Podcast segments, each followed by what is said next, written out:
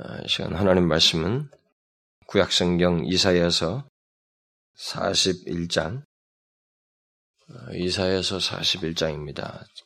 1015페이지 구약성경 1015쪽 어, 이사야서 41장 8절부터 우리 10절까지 다 같이 읽어보도록 하겠습니다. 41장 8절부터 10절 우리 다 같이 함께 읽겠습니다. 시작.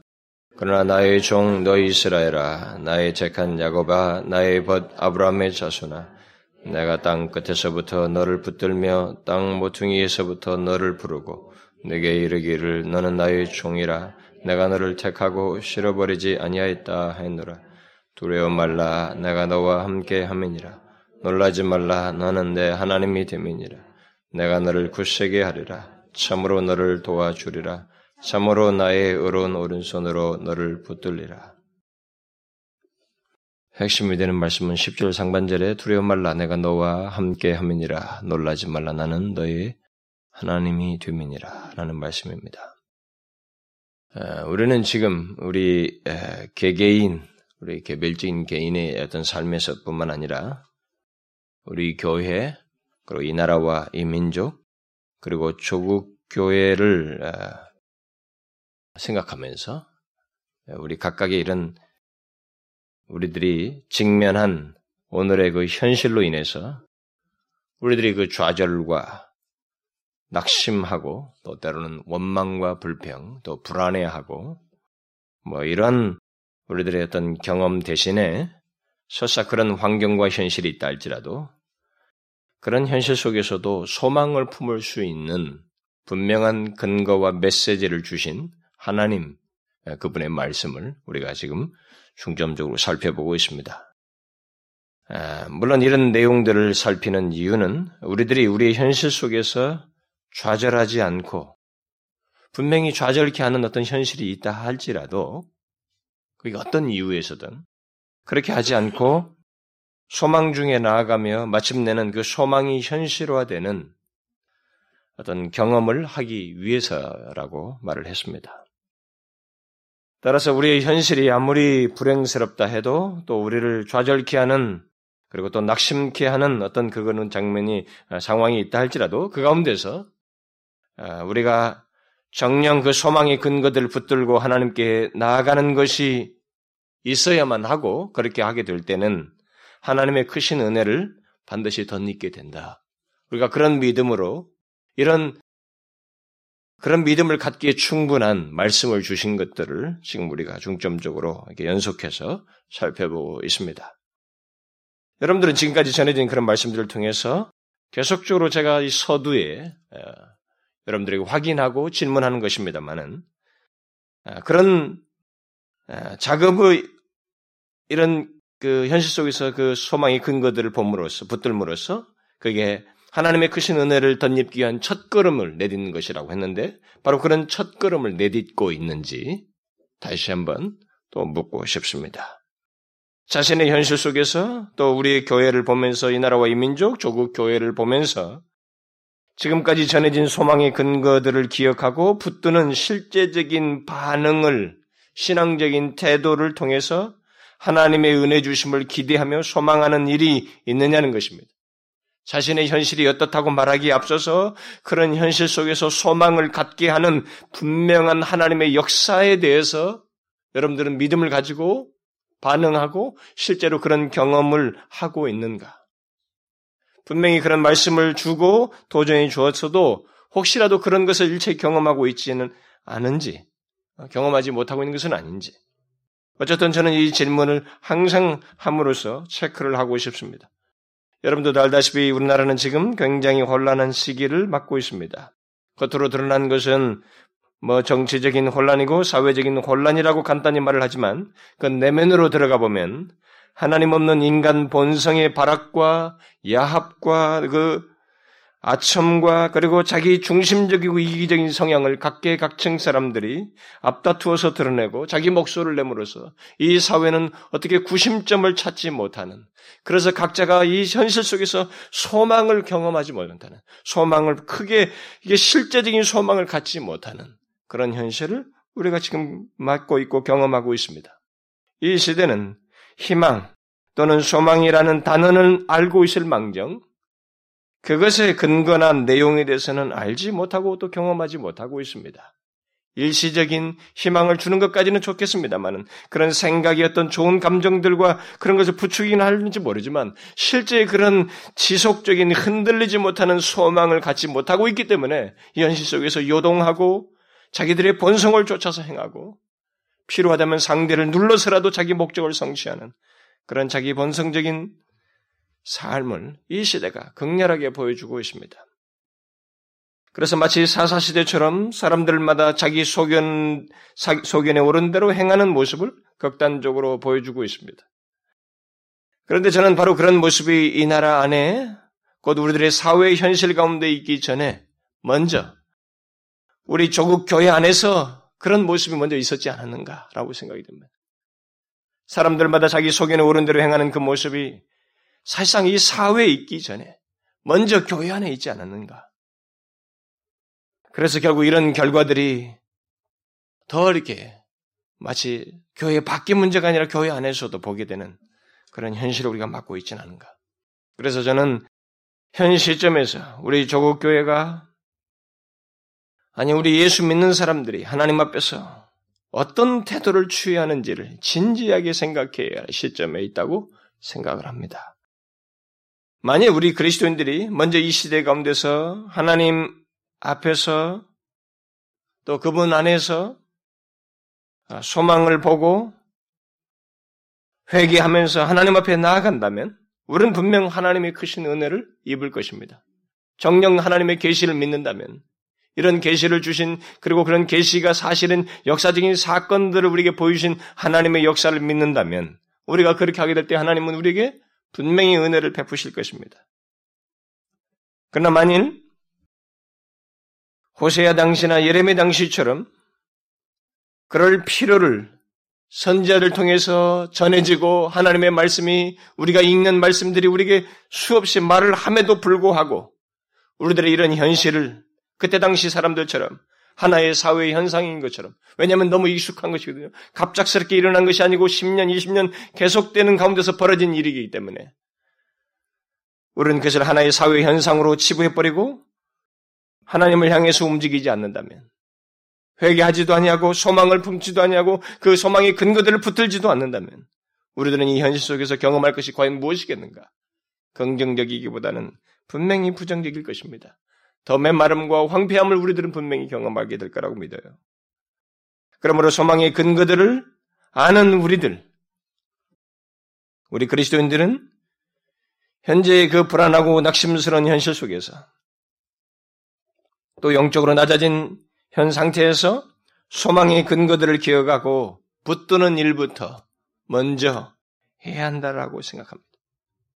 그래서 제가 이 말씀을 계속해서 살피고 있는 것입니다.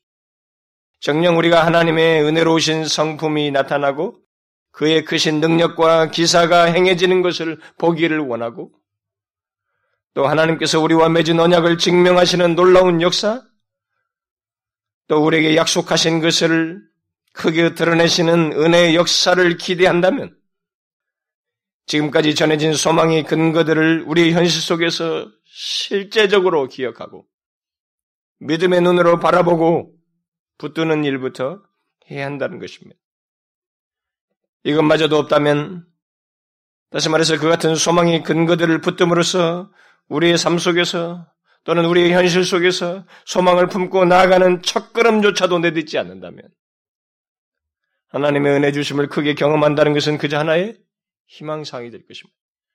여러분과 저의 개인의 가정과 삶 속에서도, 개인의 사업 현장 속에서도, 나 개인의 삶에서 뿐만 아니라, 우리의 교회 안에서도, 이 나라 이민족 안에서도, 조국교회 안에서도, 그것은 희망사항이에요. 아무리 하나님, 예수 그리스도 하나님의 은혜라고 하는 단어를 남발하여도, 그런 실제적인 작업을 우리가 하나님 앞에서 겸비하여서 갖고 있지 않다면, 하나님의 실제적인 역사를 경험하는 것은 다 요원한 것이 될 것입니다.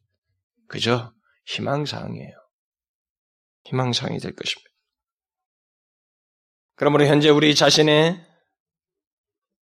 현실 속에서 소망의 근거를 기억하고 붙드는 모습, 그래서 소망을 품고 나아가는 모습이 반드시 있어야 된다고 믿습니다. 그리고 그것이 있는지를 여러분들은 확인하셔야 됩니다.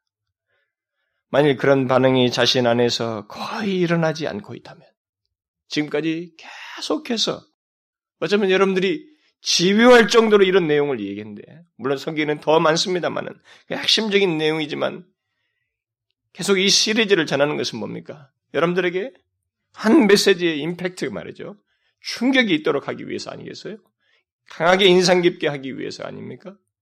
이렇게 계속 전해졌음에도 불구하고 거기에 대해서 그런 반응이 일체 일어나지 않고 있다면 그 사람은 그동안 들은 그 말씀에 대한 마음 상태가 돌밭이거나 가시밭과 같은 마음 상태를 가지고 들었다라고 하는 것을 말해주는 거예요.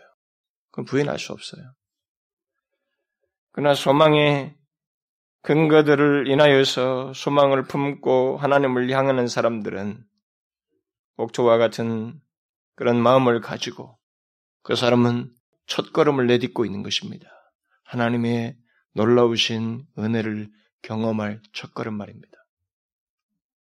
하나님께서 우리에게 말씀해 주신 소망의 근거들을 기억하고 붙듦으로써 그래서 반드시 저는 이 세대 속에서 진실로 하나님이 우리 가운데 소망을 품는 것에 대해서 품고 그를 붙들고 나아가는 것에 대해서 역사하시는구나라고 하는 것을 실제적으로 경험하고 우리에게 말씀하신 것이 사실이라고 하는 것을 증명되어지는 그런 현실을 보기를 원하는 것입니다.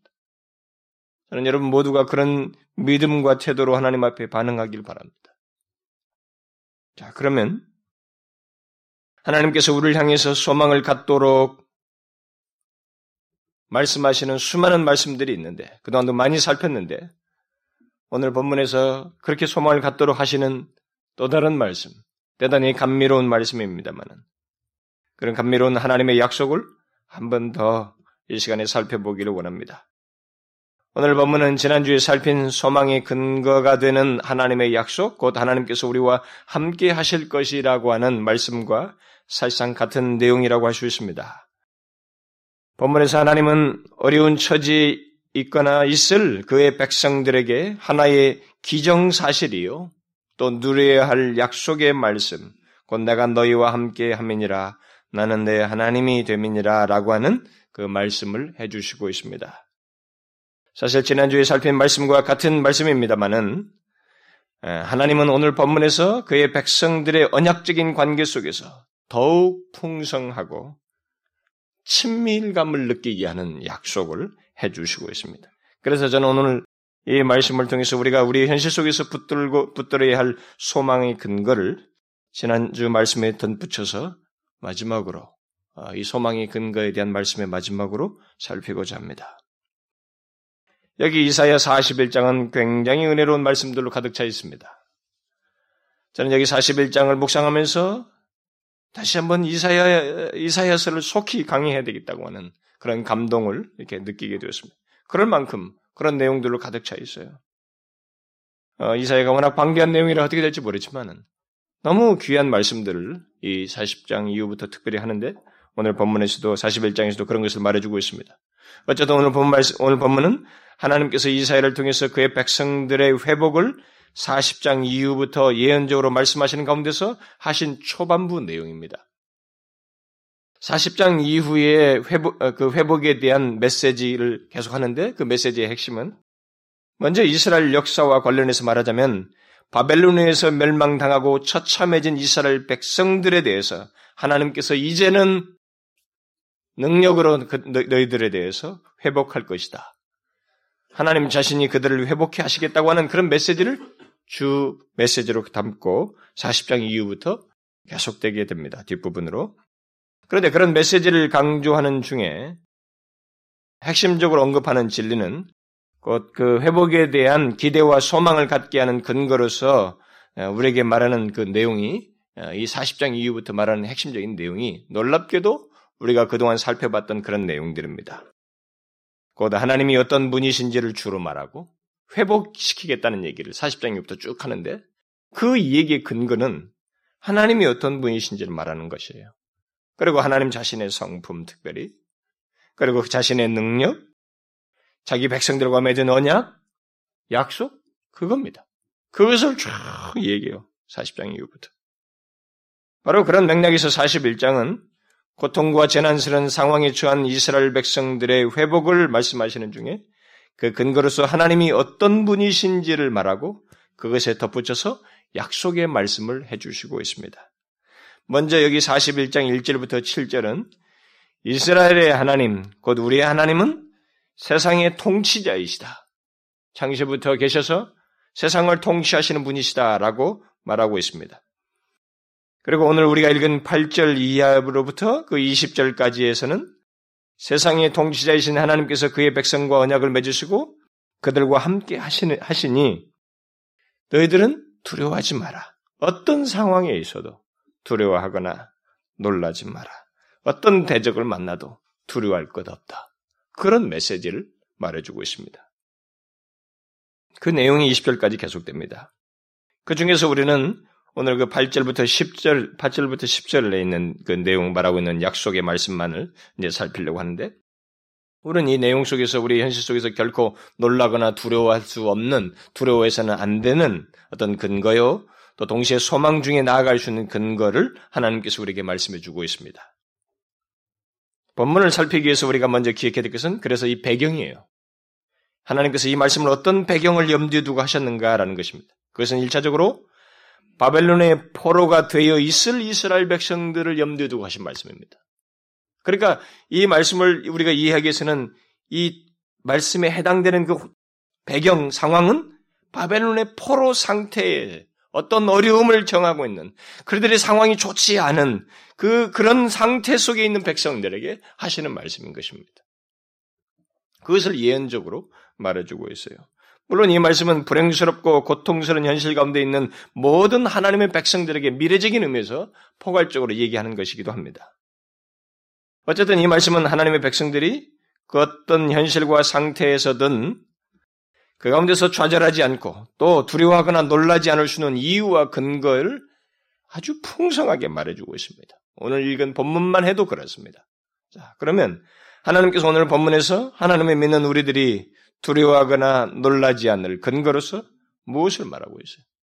우리가 전 현실 속에서 낙심하지 아니하고 소망을 품을 수 있는 근거로서 무엇을 말하고 있습니까? 먼저 1절부터 7절에 묘사된 그 하나님, 태초부터 계셔서 세상을 창조하시는, 창조하시고 통치하신 그 하나님께서 그를 믿는 우리들과 어떤 관계를 가지고 계시고, 어떤 관계를 가지고 계시는지를 먼저 이 세 가지 호칭을 통해서 말을 해주고 있습니다. 먼저 그 8절에서 하나님께서 그의 백성들을 부르는 호칭이 나오잖아요. 세 개의 호칭이 나옵니다. 나의 종 너 이스라엘아, 나의 택한 야고바, 나의 벗 아브라함의 자손아, 라고 이렇게 부르고 있습니다. 앞에서 자신을 세상의 통치자로 말씀하신 하나님께서 그의 백성들을 부르시는데 여기서 특징적인 것은 나의 누구누구라고 자꾸 하고 있습니다. 나의라고 말을 하고 있어요. 이것은 나의 뭐라고 말씀함으로써 그들과 특별한 관계를 얘기해 주는 거예요. 여러분들은 이 말씀을 들을 때, 이런 말씀을 살필 때 정확하게 적용하셔야 됩니다. 이런 말씀들을 그냥 성경이 뻔한 얘기, 문자로, 글자로 이렇게 읽으면 안 되는 거예요. 이것은 하나님의 어떤 정서와 의도와 마음을 담은 표현들이에요. 일부러 그렇게 말하고 있습니다. 나의라는 이 말을 통해서 그들과 특별한 관계요, 개인적인 관계를 가지고 있고, 밀착된 관계를 가지고 있다고 하는 것을 하나님께서 의도적으로 표현하고 있습니다. 그래서 하나님께서 어떤 대상을 두고 나의 누구라고 말할 때 그 나의는 어떤 강조를 하고 있어요. 특별한 관계에 대해서. 물론 하나님의 백성들도 하나님과 가르쳐서 나의 바위이시오, 나의 뭐 산성이시오, 나의라는 이 말을 하나님과 개인적인 관계를 우리가 반응으로서 표현하기는 합니다만은 이것보다 하나님께서 먼저 우리에게 이 말씀을 하시는데 이 사실 드문 표현이에요. 그렇게 많은 표현은 아닙니다만 하나님께서 그렇게 이 드문 표현을 지금 하나님 백성들 두고 얘기를 하고 있는 것입니다. 그래서 본문에서 하나님은 포로의 포로의 처지에 있는 이스라엘 그래서 자기의 현실로 인해서 힘들어하고 낙담하고 있는 그들에게 세상의 창조주로서 그리고 세상의 통치자로서의 자기 자신을 먼저 언급한 다음에 바로 그런 나의 누구라고 그들과의 관계를 말해주고 있습니다. 바로 그런 맥락 속에서 제일 먼저 나의 종이라고 이스라엘 백성들고 하나님의 백성들을 나의 종이라고 부르고 있습니다. 근데 이 나의 종이라는 말은 하나님께서 이전에 아브람과 모색과 다윗 등을 불렀던 호칭이기도 해요. 그러니까 그런 그들을 종으로 삼고 관계를 가졌던 것을 의식하고 하는 표현인 것입니다. 그렇다면 그들에게 하나님의 일을 믿고 맡겼던 그런 관계 속에서 맡겼던 것 같은 그런 맡기는 관계 그런 관계로서 이스라엘 백성들을 지금 부르고 있어요. 자 보세요. 포로의 처지에 있습니다. 그런데 하나님은 그들에 대해서 여전히 그런 관계를 갖고 대하고 있습니다. 지금 그런 표현을 지금 하고 있는 거예요. 그런 특별한 관계.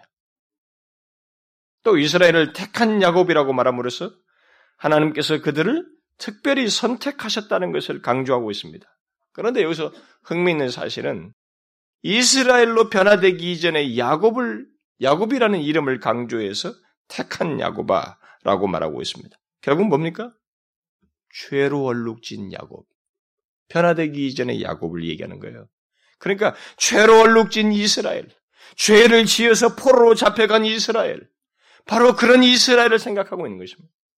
모든 것이 엉망인 이스라엘, 문제투성인 이스라엘, 자격이 없는 이스라엘, 바로 하나님 앞에서 제대로 돼 있지 않은 우리들에 대해서 하나님이 무엇을 가지고 이 관계를 말씀하시고 있냐면, 비록 우리가 그런 상태임에도 불구하고 내가 택한 너다라고 하는 것을 얘기하고 있어요. 그래서 나의 선택한 야곱아. 이렇게 말씀하고 있는 것입니다. 그래서 그 상태에 있는 이스라엘 백성들에게 하나님께서 이런 관계를 확인해 주고 있어요. 결국 야곱 같은 이스라엘을 하나님께서 영원히 선택하여서 현재 하나님과의 어떤 특별한 관계를 갖고 있다고 하는 것을 말해주고 있는 것입니다. 또 하나님은 자기, 자기와 언약을 맺은 아브람과의 친밀한 관계 속에서 부, 붙였던 그 호칭인 나의 벗이라고 하는 이 말을 이스라엘 백성들과 관련하여서 쓰고 있습니다. 나의 벗 아브람의 자손아. 뭘 얘기해요? 이렇게 부르면서. 그것은 이스라엘과의 단순한 언약 관계를 넘어서서 그들과 그러니까 그들에 대한 하나님 자신의 친밀함을 얘기하는 거예요. 예, 벗이라고 얘기잖아요. 굉장히 밀착된 친밀함을 얘기하고 있습니다. 결국 이 같은 호칭들을 통해서 하나님은 고통과 좌절 가운데 있는 이스라엘 백성들에게 끊어질 수 없고 끊어지지 않는 하나님과의 관계를 상기시켜주고 있습니다. 그런 언약 관계를 상기시켜주고 있습니다. 여러분 이것을 한번 상상해 보십시오. 하나님을 믿는 우리들이 지금 어떤 어려움 가운데 있습니다. 지금 너무 힘들어서 낙담하고 있어요. 소망이 보이지 않는다고 생각하고 있습니다. 그래서 도와줄 리도 없다고 생각합니다. 버려진 아이와 같다고 생각합니다. 그런데 바로 내 옆에 창조주 하나님께서 내가 있다라고 말씀하는 거예요. 너는 나의 택한 누구다. 이렇게 말하고 있는 것입니다. 바로 그런 우리들을 향해서 하나님께서 나의 종 아무개야. 나의 택한 나무개야, 나의 벗 아브라함의 자손아라고 하면서 우리에 대한 하나님의 특별한 관계와 관심을 말씀하시고 있는 것입니다. 우리는 이 말씀을 주의해서 들어야 됩니다. 아무리 포로 상태에 있다 할지라도, 또 아무리 힘든 상태에 있다 할지라도, 또 깊은 낙심 가운데 있다 할지라도, 얼마나 위로가 되고 소망이 되는 그 가장 중요한 얘기를 여기서 하시고 있는지를 우리가 기억해야 되는 것입니다. 큰 위로와 소망이 되는 그런 말씀을 하고 있는 것입니다. 결국 하나님께서 고통과 좌절스러운 상태에 있는 그의 백성들에게 상기시켜주고 있는 내용이 가장 중요한 내용이 무엇인지를 여기서 말해주고 있어요. 뭡니까? 이것을 우리가 놓치지 말아야 돼요. 예수 믿는 사람들이 자기가 어려운 처지에 있을 때, 힘들다고 생각할 때, 뭐, 모든 것이 무너진 것 같은 그런 어려움, 자기만의 고통을 겪을 때 자신들이 그 상황에서 가장 위로가 되는 것이 무엇인지를 생각해야 됩니다. 뭘 얘기하고 있습니까? 바로 상황 구출이 아니에요, 지금. 뭘 얘기하고 있습니까? 그러니까 이것은 믿음이 없이는 이 메시지를 받지도 못하고 이 메시지가 포함하는 내용도 소유하지 못하고 그 소유하지 못함으로 해서 누리지도 못하게 됩니다. 뭘 얘기하고 있어요? 고통 가운데 있는 그들에게 하나님께서 가장 먼저 상기시키는 게 뭡니까? 그들로 하여금 소망을 갖게 하는 가장 우선적인 근거로 말하는 게 뭡니까? 관계예요, 관계. 하나님께서 너에 대해서 어떤 특별한 마음과 관계를 갖고 특별한 마음을 갖고 계시는지를 말해주고 있습니다. 하나님은 우리와 맺은 언약 관계를 말씀하실 때 그것도 단순히 법률적인 관계를 넘어서서 친밀한 관계요, 깊은 사랑이 묶여 사랑으로 묶여 있는 관계를 말해주고 있습니다. 그래서 이것은 믿음이 없는 사람은 누리지도 못하고요, 풍요로움을 못 누려요. 위로가 되는데 다른 사람에게는 믿음이 없는 사람은 위로가 안 돼요, 이 내용이. 이걸 잘 알아야 됩니다. 근데 주님은 분명히 여기서 그런 상태에서 위로를 주기 위해서 이 말씀을 하고 있어요. 그리고 위로가 된다는 거예요. 믿음 있는 사람에게는 분명히 위로가 된다는 것입니다. 하나님은 현재 우리와 그런 관계를 갖고 있다는 거죠. 이런 관계를. 호칭에서 말한 것 같이. 그래서 우리가 그것을 기억하고 자신의 형편과 처지에서 그것을 기억함으로써 위로와 소망에 어떤 발걸음을 내디뎌야 되는 거예요. 이게 시작이에요, 여러분. 여러분, 모든 게 마음의 문제라고 그랬잖아요. 현실의 변화는 그 다음 문제라고 그랬죠. 사람이 마음의 문제가 해결이 안 되니까 죽으려고 하는 거예요. 자살하려고 하는 것입니다. 근데 그것을 확 바꾸게 되는 근거가 뭐냐? 내가 포로 상태에 있다 할지라도 내가 너에게 어떤 관계를 갖고 있는지 그걸 말씀합니다. 너는 나의 누구다 이렇게 말하고 있습니다.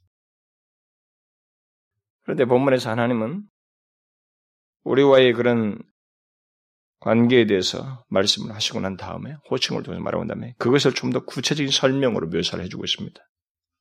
덧붙이기를 뭐라고 말하고 있어요? 내가 땅 끝에서부터 너를 붙들며 땅 모퉁이에서부터 너를 부르고 내게 이르기를 너는 나의 종이라 내가 너를 택하고 실어버리지 아니하였다 했노라. 무엇을 말하고 있습니까? 이스라엘 백성들이 어떻게 느끼고 어떻게 생각하든 하나님은 그들을 한 번도 잊어버린 적이 없다라고 말하고 있어요. 이걸 우리가 놓치지 말아야 됩니다. 그들을 선택하여 부르신 것은 하나님은 되물린 적이 없다라고 말하고 있습니다. 우리의 기분이 어떻든, 우리의 현실로 인해서 내가 어떻게 생각을 하든, 뭐 어떤 감정 상태에 있든 간에, 하나님은 우리에게 분명히 말하고 있는 것이 그것입니다. 나는 너를 잃어버린 적이 없고, 잊은 적도 없으며, 너를 선택하여 부른 것을 되물린 적도 없다고 말씀하고 있습니다. 그 관계를 갖고 있다는 거예요. 여전히 그들을 붙들고 계시다고 하는 것을 말해주고 있습니다. 따라서 설사 그들이 바벨론의 포로가 되어 있을 망정, 그들은 여전히 하나님께서 선택하여 부른 자신의 백성이라고 하는 것. 하나님 자신의 백성이라고 하는 것을 말해주고 있습니다. 이걸 우리가 놓치지 말아야 되는 것입니다. 여러분과 제가 정령 예수 그리스도를 믿는다면 우리가 어떤 상태에 있든 간에 중요한 것은 하나님이 우리를 잊지 않고 있다는 것입니다. 여전히 그 자리에서도 우리는 하나님의 백성이라고 하는 사실입니다. 이걸 얘기하는 거예요. 우리는 여기서 하나님의 백성된 자는 그래서 그 어떤 상황에서도 설사 다니엘처럼 풀무불에 던져진다 할지라도 소망을 품을 수 있는 강력한 근거를 발견하게 되는 것입니다. 아무리 바벨론 포로가 된다 할지라도 그럴 수 있다는 거죠. 거기서 소망을 가질 수 있다는 거예요. 그래서 하나님께서 그들을 가리켜서 너희는 여전히 내가 택하여 부른 나의 백성이다 라고 말하고 있는 것입니다. 하나님은 우리를 가리켜서 너를 붙들며 너를 부르고 너를 택하였기에 실어버리지 아니하였다. 뭐 무슨 말이에요? 항상 마음에 두었다. 이렇게 말하고 있습니다. 이것이 바로 하나님께서 그를 믿는 우리를 향해서 하신 가지시는 마음이요 선언입니다. 그분의 선언이에요. 이걸 우리가 잊지 말아야 됩니다. 사람들은 종종 자신이 처한 현실로 인해서 또 자신들이 보고 경험하는 문제와 상황으로 인해서 이런 말들을 자꾸 하죠. 하나님은 우리에 대해서 무관심하시다. 하나님은 나를 잊어버리셨다. 하나님은 우리를 돕지 아니하신다. 뭐 이런 생각과 말을 합니다. 그리고 그렇게 함으로써 현실을 비관하고 원망과 불평을 하고 그야말로 그 현실 속에서 소망을 품는 경험 같은 것을 알지 못하고 살아갑니다. 그러나 오늘 본문을 보십시오. 바벨론의 포로 상태에 있을 이스라엘 백성들을 염두에 두고 하나님께서 하시는 말씀이 뭡니까? 무슨 말씀이에요, 여러분?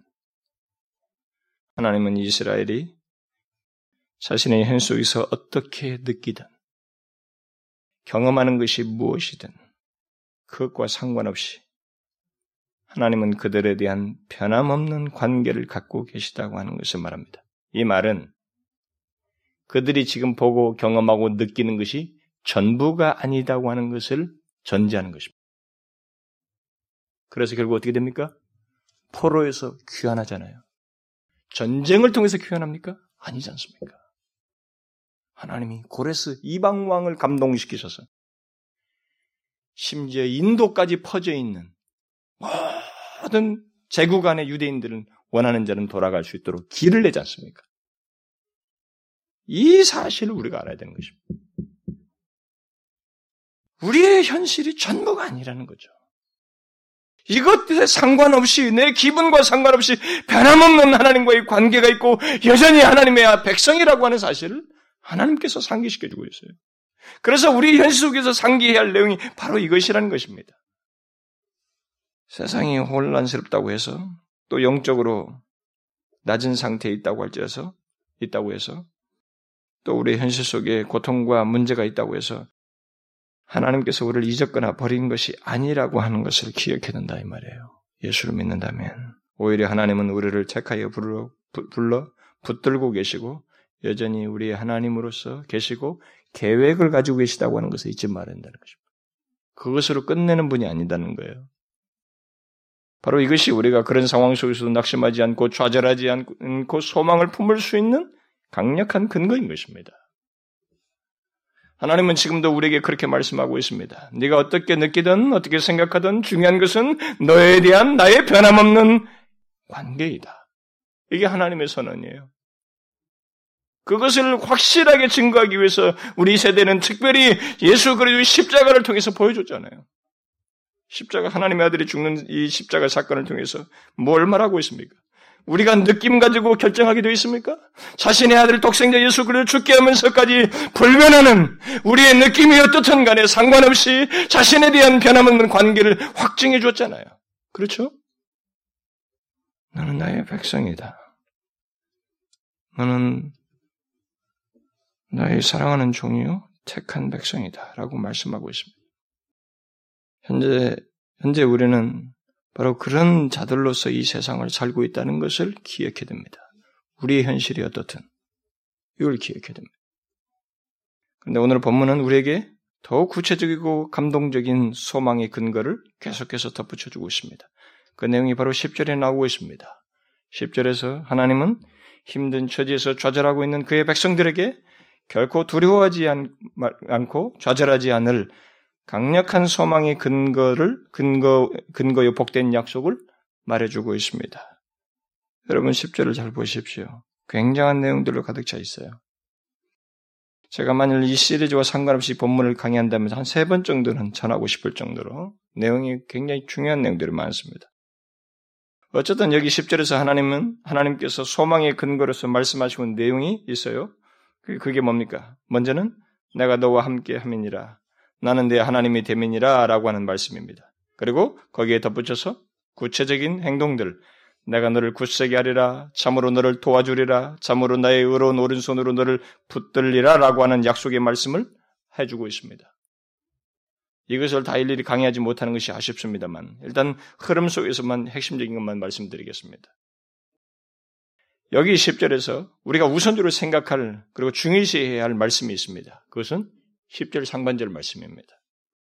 하나님은 고통스러운 상태에 있는 이스라엘 백성들에게 소망을 갖게 할 말씀으로서 10절 상반절 말씀을 우선적으로 하고 있는데, 에, 이, 여기서 현재는 물론이고 영원히 변치 아니할 어떤 사실 한 가지를 10절 상반절에서 말해주고 있습니다. 그게 뭡니까, 여러분? 지난 시간에도 하나님께서 우리와 함께 하시겠다고 하는 그 말씀을 하면서 그것은 언약적인 관계 속에서 하시는 말씀으로서 그 관계는 이미 형성된 관계는 깨지시는 게 아니기 때문에 이것은 불변하는 사실을 말한다고 했죠. 그러나 동시에 그것은 또한 누려야 하는 문제다. 함께 하는 것을 항상 누려야 하는 문제가 있기 때문에 또 약속으로도 하셨다, 했다라는 말을 했는데, 좀 같은 맥락에도 볼 수 있겠습니다.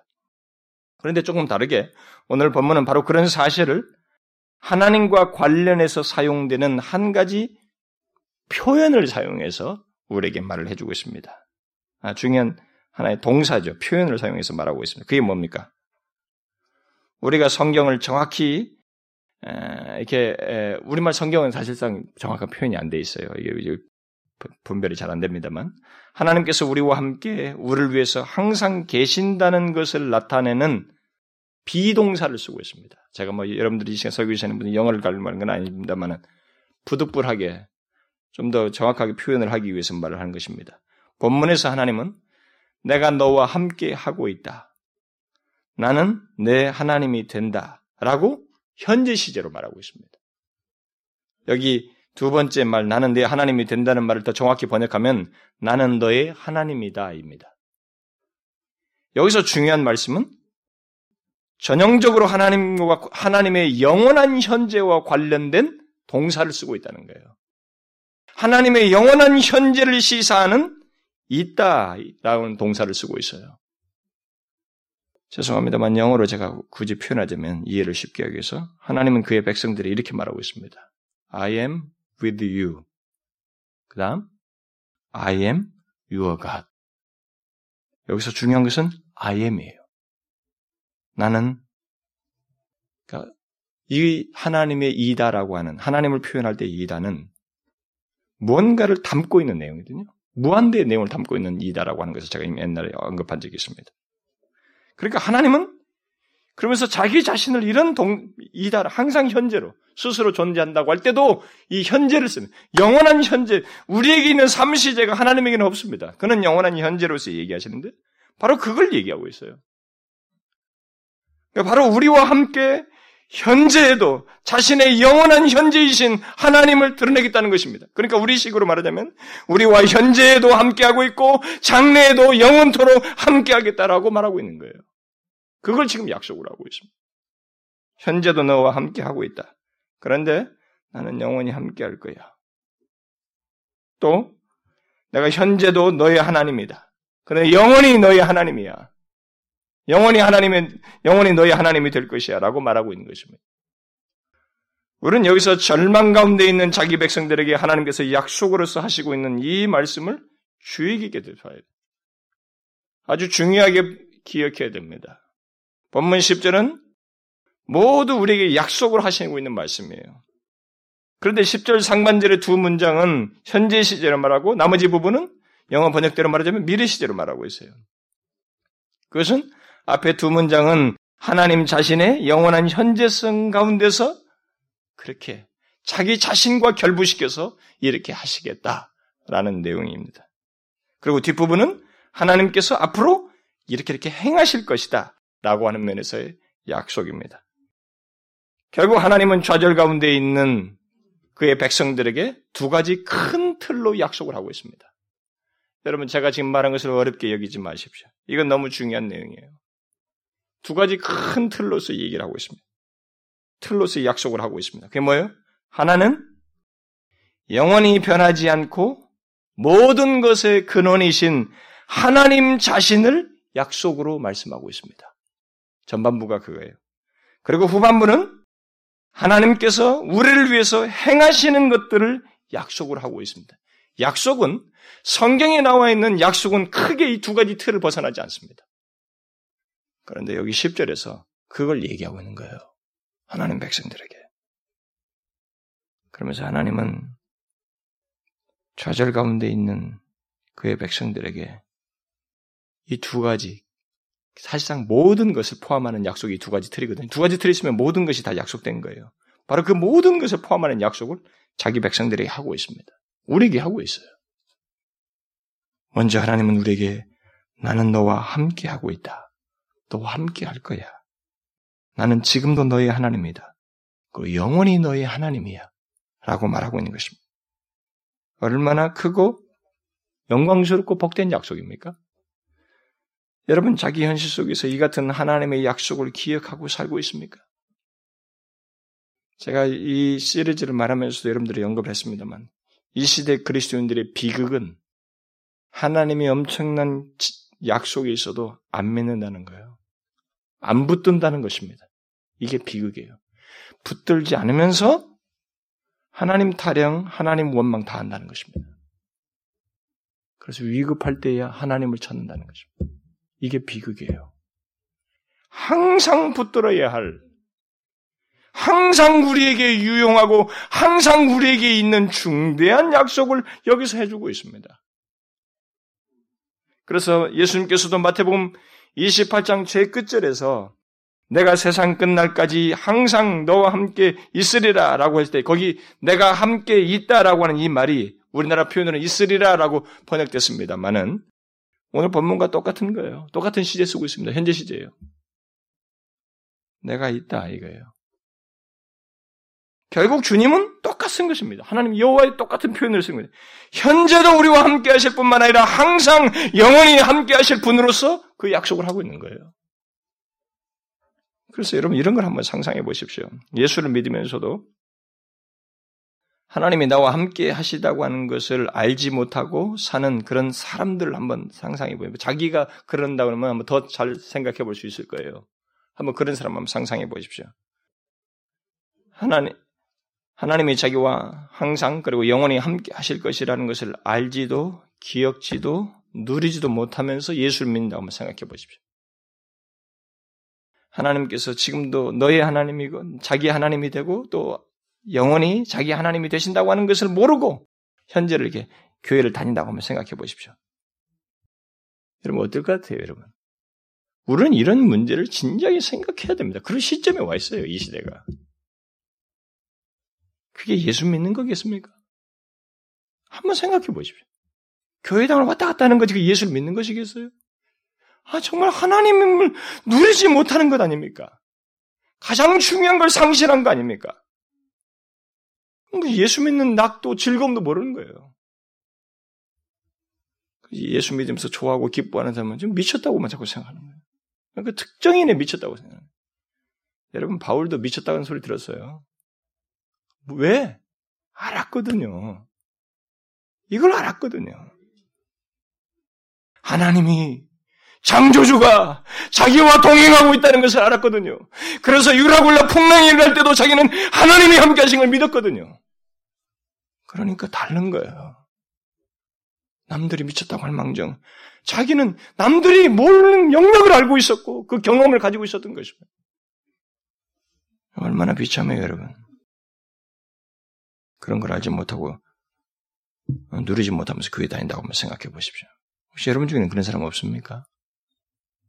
우리가 정령 그리스도를 믿고 있다면 설사 이스라엘 백성들처럼 포로 상태에 있다 해도 또 가장 비참한 처지에 있다 해도 또 뭐 직장에서 무시를 받고 또 가정에서 뭐 어? 외로운 처지에 있다 해도 분명한 사실 한 가지는 이 본문 말씀 말해준 것은 너가 정령 예수를 믿는 우리에게라면은 나는 너와 함께하고 있다는 거예요. 현재. 이게 부인할 수 있는 성질의 것이 아니고 사실이라는 거예요. 관계의 사실 속에 내가 내 자식과 나 사이에 뗄 수 없는 관계의 사실로서 있는 것처럼 함께하는 사실로 있다는 거예요. 그리고 계속 함께할 거라는 거예요. 장래에도. 그게 하나님 존재 설명이에요, 이게. 포로 상태 있는 이스라엘 백성들에게 하나님은 이 사실을 말씀함으로써 소망을 갖게 하고 있습니다. 그러면 여러분 자신의 현실 속에서 이 복된 말씀을 이와 같이 복된 약속의 말씀을 붙들어야 합니다. 예? 우리는 이런 약속을 죽은 문자로서 가지고 있어서는 안 되는 것입니다. 나에게 실제로 소망을 갖게 하는 그리고 소망을 경험케 하는 살아있는 진리로 소유해야 되는 것입니다. 그런데 오늘 본문은 하나님 자신뿐만 아니라 하나님의 행동까지 약속해 주고 있습니다. 하반절에서 뭐라고 말하고 있어요? 내가 너를 굳세게 하리라. 참으로 너를 도와주리라. 참으로 나의 의로운 오른손으로 너를 붙들리라. 저는 이 내용을 상세히 말하지 않겠습니다. 그저 간단하게 요약적으로 말하면 하나님이 우리의 하나님이 되셔서 우리와 함께 하실 하신다는 사실 이것을 구체적으로 드러내시겠다는 거예요. 너 내가 너의 하나님이라는 것을 구체적으로 드러내시겠다는 것입니다. 그러니까 이, 이 상태에 있다가 오지요. 가난 가난으로 다시 돌아가지요. 하나님 내가 너희와 함께 있다 이 말만 하고 가만히 있으면 어떻게 합니까? 이것을 증명하셔야 되잖아요. 그래서 돌아가게 하지 않습니까? 포로 귀환하잖아요. 바로 그 얘기하는 거예요, 지금. 그래서 이 약속을 붙드는 것이 얼마나 큰 유익인지를 알아야 됩니다. 지금 이 후반부의 약속은 우리가 쓰러지지 않도록 하나님께서 방어벽이 되어 주시고 우리를 다각적인 차원에서 도움을 주시고 결정적인 순간에 우리를 회복시키시고 붙들어 줄 것이라고 하는 그 약속이에요. 더욱 쉽게 말하면 하나님은 자신이 우리 하나님이 되시고 우리와 함께 계신다고 하는 것을 구체적으로 행동으로 우리의 삶의 환경 속에서 드러내시겠다고 말하고 있는 것입니다. 대적자가 있으면 대적자 앞에서 우리 자신의 문제가 있으면 그 문제 가운데 들어오셔서 또 우리가 어떤 어려움과 공경에 처하면 그 공경 속에 들어오셔서 나에 대한 관계를 증명하시는 행동을 하시겠다고 말하고 있는 것입니다. 내가 너의 하나님이요, 내가 너와 함께하고 있는 것을 드러내겠다고 말하고 있는 것입니다. 그러므로 우리 현실, 현실로 인해서 설사 포로 상태에 있다 할지라도 그렇게 하실 하나님이 우리에게 계시다고 하는 것, 그 하나님과 영원한 언약 관계 속에 우리가 있다고 하는 것을 기억하고 두려워하지 말라, 놀라지 말라 이렇게 말하고 있는 것입니다. 원만 불평하거나 낙심하지 말라. 오히려 그런 확고하고 풍성한 소망의 근거를 인하여서 자신의 현실 속에서 하나님을 붙들고 소망을 가지라고 권면해주고 있는 것입니다. 여러분, 우리에게 이런 엄청난 소망의 근거들이 있습니다. 예수를 믿으면서 하나님의 진리를 알아가면 알아갈수록 우리를 당황하게 하는, 우리를 너무 견딜 수 없게 만드는 그런 풍성한 진리들이 있는데, 오늘 본문 같은 것도 바로 그런 말씀이에요. 우리를 향한 하나님의 불변하시는 사랑, 그리고 그 극률이 있으며 우리에 대한 하나님의 크신 능력이 있고 우리와 맺은 영원한 언약 관계가 있으며 하나님 자신이 우리의 기업이 되실 뿐만 아니라 우리의 아버지가 되시고 현재도 우리와 함께 하실 뿐만 아니라 영원히 우리와 함께 하실 분으로 계시고 그리고 그 약속을 구체적으로 지키시기 위해서 우리의 삶의 현장으로 들어오시겠노라고 하나님께서 우리에게 약속하시면서 우리 현실 속에서 소망을 가질 수밖에 없는 이유를 근거를 그렇게 제시해 주고 있습니다. 그러므로 여러분, 이와 같이 이 엄청난 소망의 근거들을 붙드십시오. 여러분, 우리 모두 그것들을 현재 우리의 삶 속에서 열렬히 기억하고 강력하게 붙들어야 됩니다. 그러면 우리 안에서 소망이 생길 거예요. 아니, 생기지 않을 수가 없을 것입니다. 여러분, 이 세대를 보십시오. 사회의 흐름을 보십시오. 우리는 인간의 본성이 항상 추구하는 것이 악하다고 하는 것을 주님의 말씀 그대로 현실 속에서 보고 있습니다. 더하면 더하지 덜하지 않습니다. 그렇다면 그 가운데서 예수 믿는 우리들 자신은 어떻습니까? 자신을 한번 보십시오. 우리 교회의 영적 상태를 보십시오. 오늘날 소위 예수 믿는 사람들의 말과 행실을 보십시오. 교회들의 무기력함을 보십시오.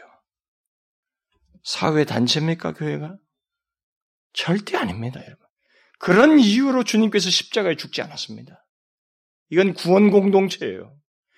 다른 데서 맛볼 수 없는 생명이 있는 공동체입니다. 영혼을 살리는 것입니다. 그리고 이 땅에서 소유하지 못할 영원한 생명을 이 땅에서부터 소유하게 하기 위한 그런 하나님의 몸으로서 존재케 하는 거예요. 단순한 사회단체가 아닙니다. 그런데 오늘날 교회를 보십시오. 외형적인 사이즈로 만족하고 있습니다. 무기력함이 있는데도 불구하고. 오늘 예수 믿는 사람들을 보십시오. 얼마나 유명무실합니까? 삶에 썩는 것을 방지하지 못하고 있습니다. 여러분 그런 것을 바라보게 될 때 우리의 마음에 드리워지는 게 뭡니까? 근심, 걱정, 불안, 두려움, 낙심 같은 구름이에요. 그러나 오늘 본문을 보십시오. 그런 상태에 우리가 설사 있다 할지라도 그런 상태에서 고통과 낙심하고 몸에 예레미야와 같이 독액이 생길 정도로 힘든 경험을 한다 할지라도 하나님을 믿는 우리에겐 소망의 근거가 있다는 것입니다. 강력한 소망의 근거가 그런 상황 속에서도 소망이 생기게 되는 그것이 실제가 되는 근거들이 우리에게 있다는 것입니다. 그러므로 그 근거를 붙듦으로써 우리의 현실 속에서 소망을 품고 실제로 경험하는 대로 나아갈, 나아가도록 하나님께서 길을 제시해 주고 있는 것입니다. 여러분 그것을 원하십니까? 사랑하는 지체 여러분, 이것을 원하십니까? 여러분들은 그동안 전해진 말씀에 의해서 간절히 원해 마땅합니다. 정상적인 사람이라면 여러분들은 그동안 그 말씀을 통해서 간절히 원해 마땅합니다. 그리고 정령 원한다면 여러분들은 그 소망의 근거들을 붙들므로써 자신의 현실에 인해서 낭망하고 불평하고 원망하기보다는 그걸 붙들므로써 하나님 앞에 말할 수 있어야 됩니다. 뭐라고요? 하나님, 우리에게 소망의 근거를 말씀하셨잖아요. 하나님은 은혜롭고 자비로우신 하나님으로 우리와 영원한 불변의 관계를 갖는다고 하셨지 않습니까? 하나님은 우리의 기업이 되신다고 하셨잖아요. 우리 아버지지 않습니까? 우리와 함께 하시겠다고 했잖아요. 자신의 존재가 영원한 것처럼 그 영원한 함께 하심을 우리가 함께 하겠다고 했잖아요. 그러니 하나님, 돌아오시옵소서. 내 삶의 현장으로 돌아오시옵소서. 내 삶으로 개입하시옵소서.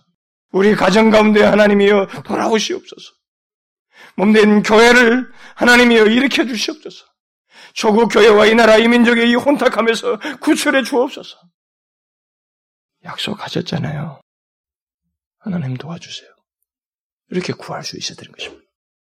이것이 은혜의 경험으로 가는 길이에요. 첫 걸음입니다.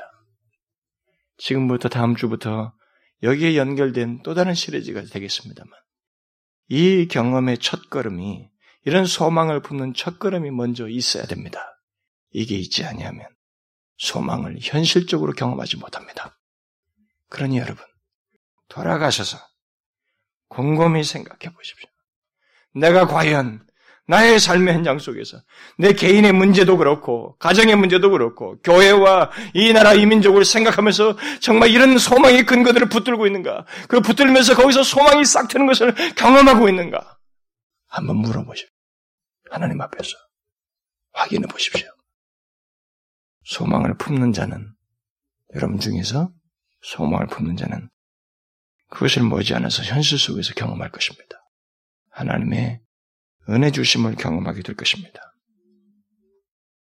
기도하겠습니다. 하나님 아버지, 감사합니다. 이 현실 속에서 하나님을 바라보지 못하고 소망을 품어 마땅한데도 불구하고 소망을 품을 수 있는 분명한 근거가 있음에도 불구하고 하나님 붙들지 아니함으로써 현실 속에서 원망하고 불평하며 하나님 앞에 나오지 못했던 그런 우리들의 부족을 용서하여 주시옵소서. 이제 우리가 이 명확하고 확고하고 풍성한 근거들을 인하여서 어, 이 형용할 수 없고 담을 수 없을 만큼 무한한 하나님의 약속을 인하여서 우리가 주님 앞에 나아가기를 소원합니다. 그러니 우리의 걸음 위에 복을 더하여 주시고 실제로 우리에게 크신 은혜로 임하여 주시옵소서. 하나님 자신의 함께 계심을 보이시고 드러내어 주시옵소서. 구체적으로 행실로 나타내어 주시옵소서. 개인적으로 저들의 가정 속에서 몸된 교회 안에서 조국 교회 안에서 이 나라와 이 민족 안에서 하나님 보여 주시옵소서. 예수 그리스도의 이름으로 기도하옵나이다. 아멘.